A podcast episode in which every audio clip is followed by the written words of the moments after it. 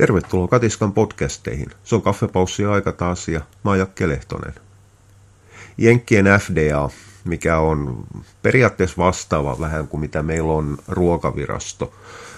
Se on paljon isompi toimija kuin mitä ruokavirasto on täällä ja FDAlle kuuluu paljon sellaisia, mitä meillä on jaettu pahuksen Fimealle ja niin poispäin mutta periaatteessa ruokapuolen valvojasta kuitenkin on kysymys. Jenkeissähän mittakaava on tietysti toinen. Ylipäätään koko USA on, on isompi alue, keskitetty markkina-alue. Itse asiassa Jenkkilä on kakkamainen siitä. Tämä asia unohdetaan aina, kun me mietitään asioita sen mukaan, että meillä Suomessa kaikki on keskitetty. Eli Suomessa pätee samat säännöt ja lait ja asetukset ja toimintatavat.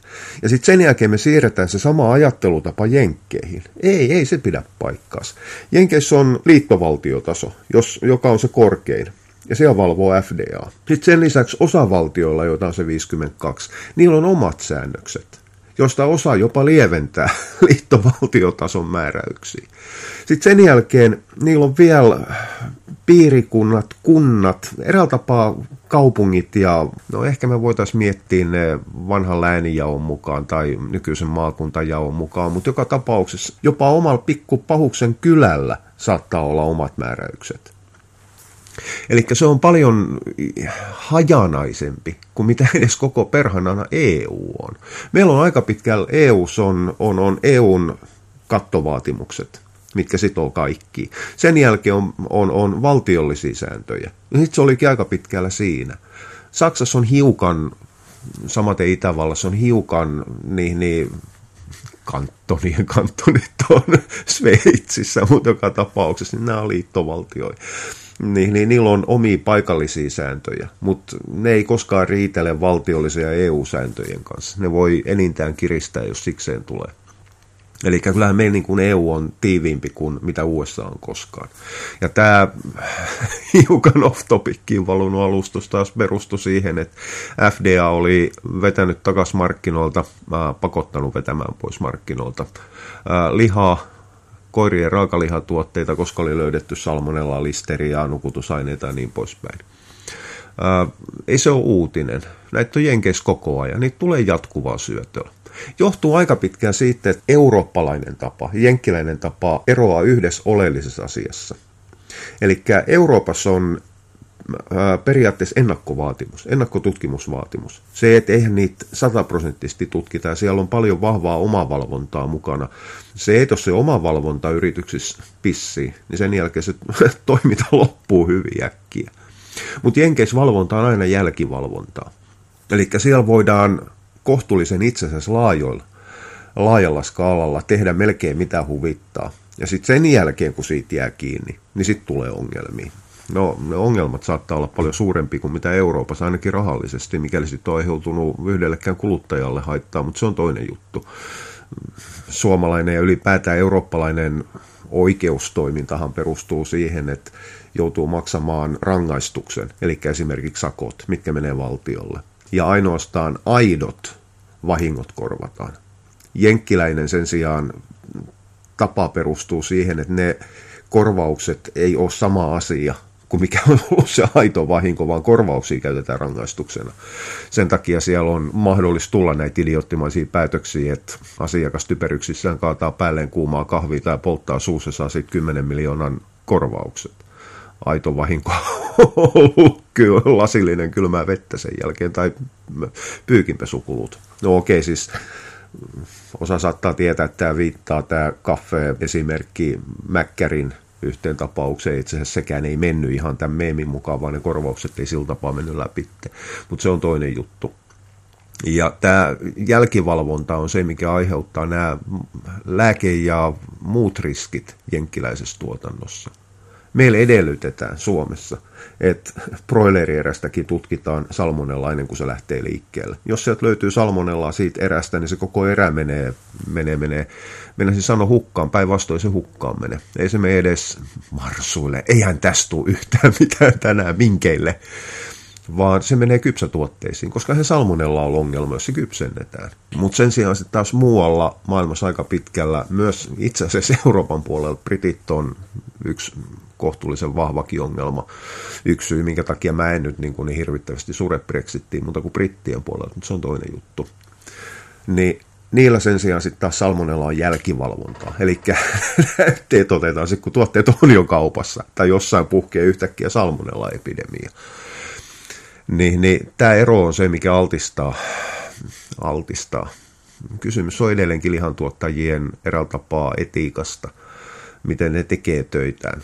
Mutta se mahdollistaa sen, että voidaan tehdä eräältä tapaa vasemmalla kädellä huolimattomasti ja sen jälkeen pääsee sontaa markkinoille. Nyt täytyy muistaa se, että lääkejäämät, ylipäätään Jenkes lääkkeiden käyttö on huomattavan paljon vapaampaa kuin mitä se on Euroopassa oikeastaan ollut koskaan ikinä milloinkaan. Myös antibioottien käyttö, jolloin päästään taas siihen, että ei antibioottiresistentit kannat ole edes ollut lähtöisin. Minä se sanoin edes olla lähtöisin Euroopasta, ei toikaan ihan pidä paikkaa. Ihmisten antibioottikäyttö on ollut aivan tolkutonta. Pointti on se, että se antibioottiresistentti ongelma, resistentti ongelma, no joo, niin ei se ollut Euroopan tasolta lähtenyt, lähtenyt eikä Euroopan eläintuotannosta. On lähtenyt ihan muualta ja jenkkiläisillä on, on, on edelleenkin hyvin vahvasti semmoinen syntiviitta ja taakka päällään.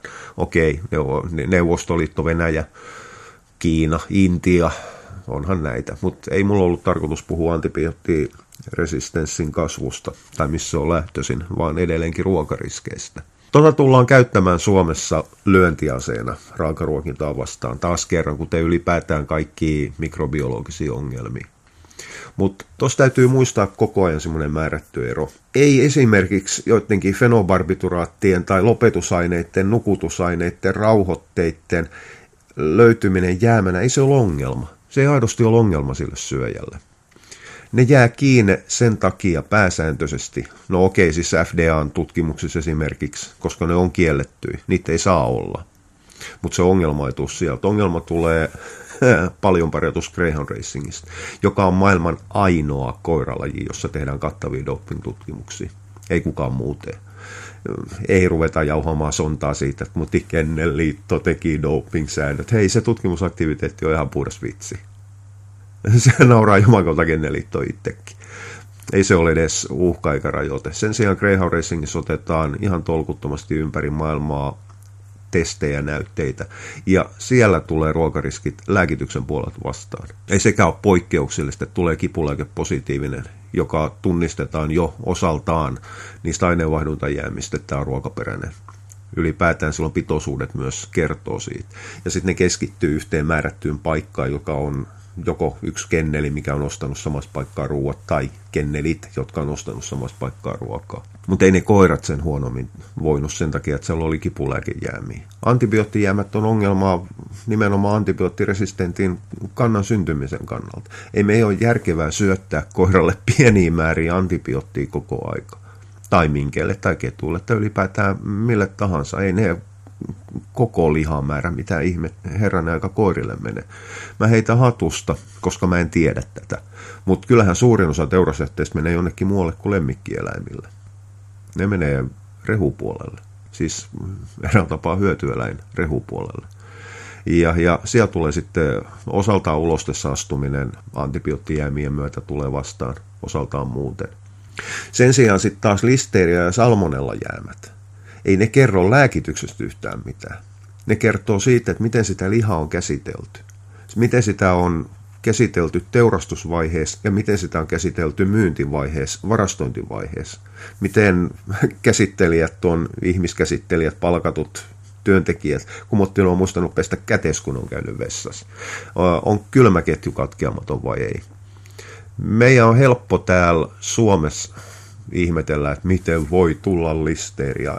EUS tulee Juman kautta tolkuton uutinen ja ruokaa katastrofi siitä, että jossain, oliko se nyt hetkinen Hollannissa, kun kananmunan tuottajalta tuli vähän paljon listeeriä kananmunien mukana.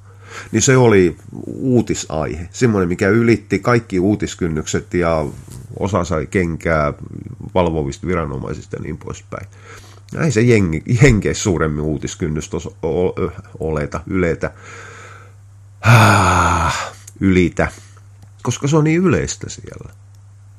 Ei jenkit, jenkit tekee asiat, Jenkit on, on, on maailman parhaimpia standardisoimaan asioita. Kaikki asiat tehdään mahdollisimman nopeasti, helposti ja halvalla.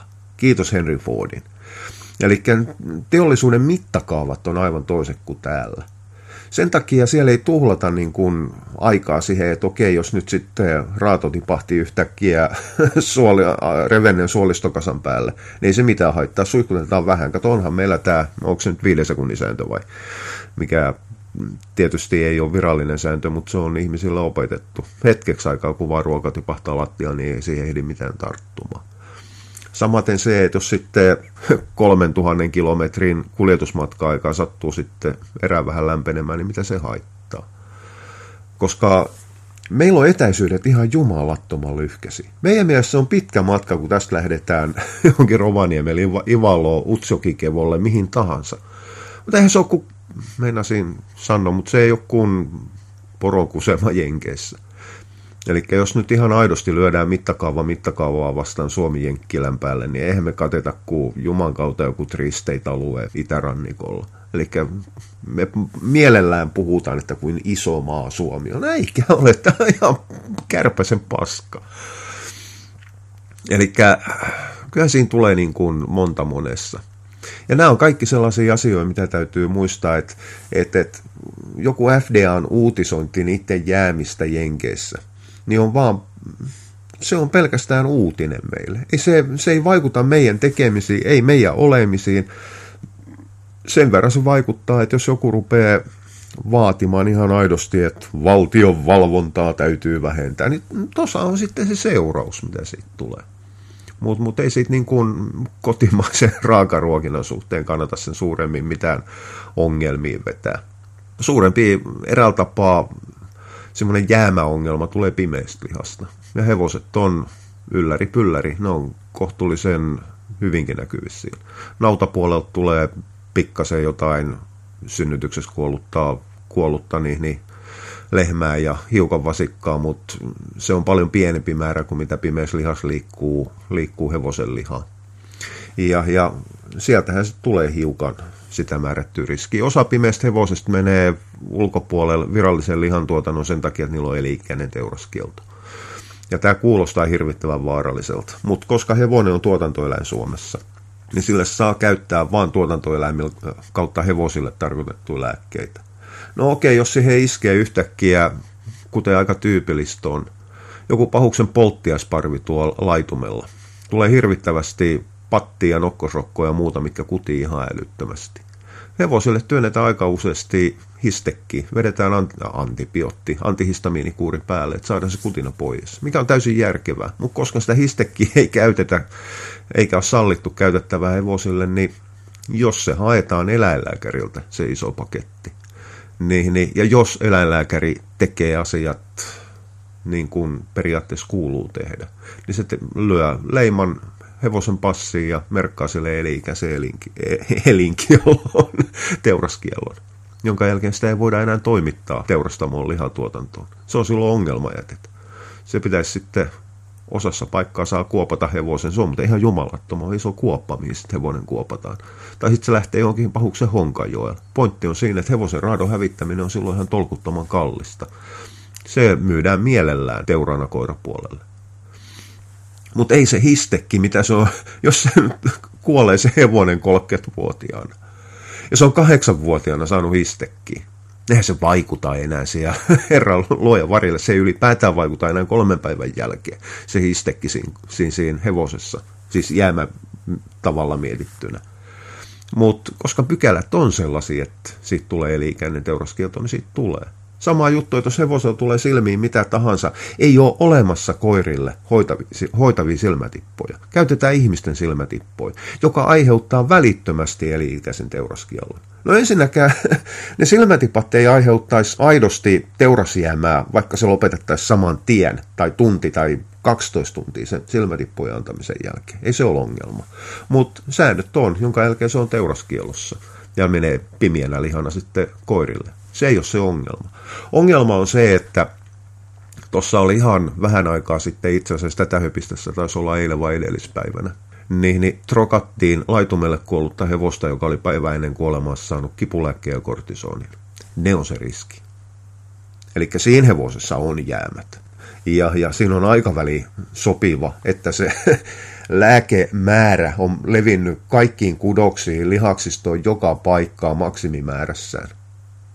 No okei, okay, kipulääke voi nyt olla vähän, että se itse asiassa ei enää ole maksimimäärissä, mutta on se määrissä kuitenkin. Ja, ja ne on semmoinen pikkainen ongelma silloin.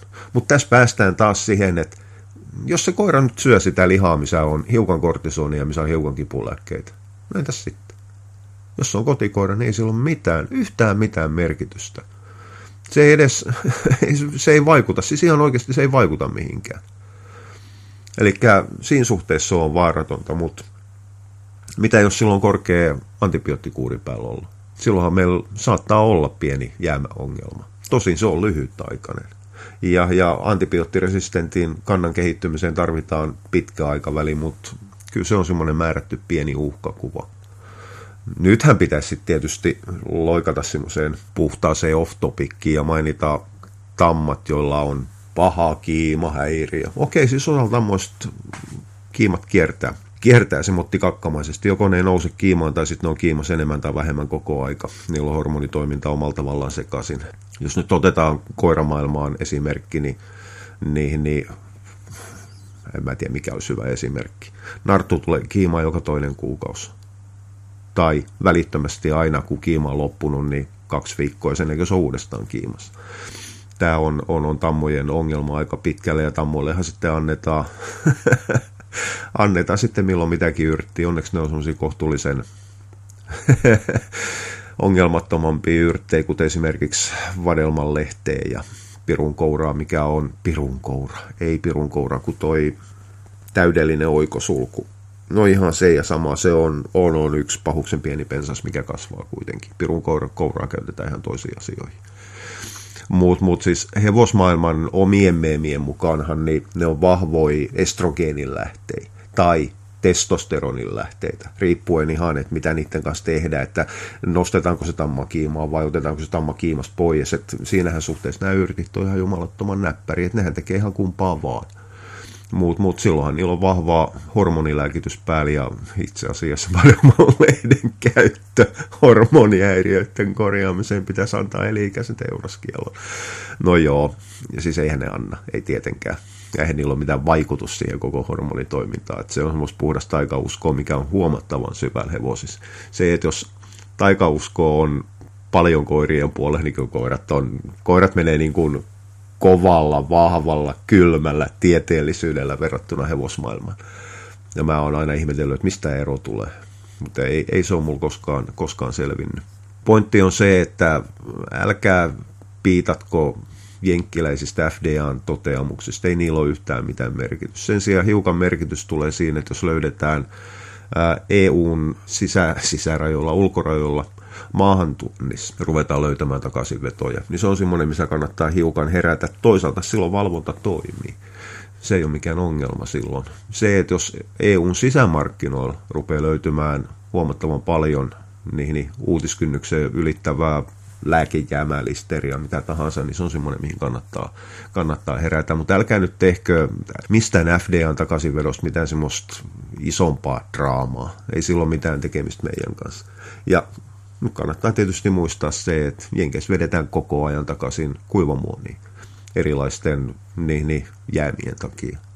Ei se, niin kuin, ei se ole poikkeuksellista siellä oikeastaan missään. Ei, ei ihmisten ruuis, ei eläinten ruuis, on ne sitten raakaa tai kuivaa ei lääkkeissä, varsinkaan homeopaattisissa, mihin on työnnetty tappavaa myrkkyä aina silloin tällöin. Anteeksi, että mä naurahdan tässä. Se oli vakava asia, koska se tappo, minä muista lapsen vai kaksi. Belladonna laitetaan raakana homeopaattiseen tuotteeseen.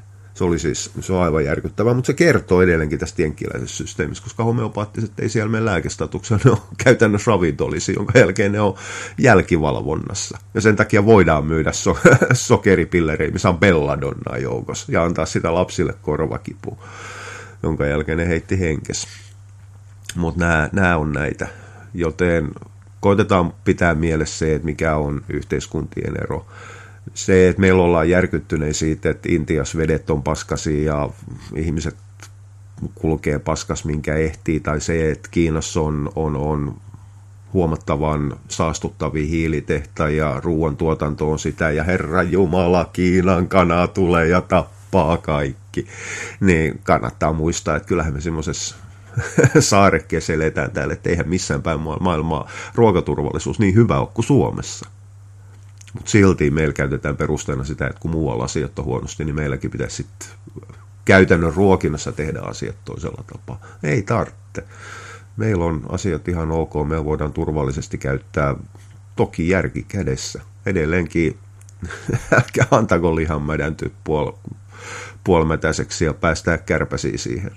Tai kääntäen, jos nyt joku sitten saa yhtäkkiä karhuu tai villisikaa itärajalta, niin ehkä sitä nyt ei kuitenkaan ole kauhean järkevää antaa raakana.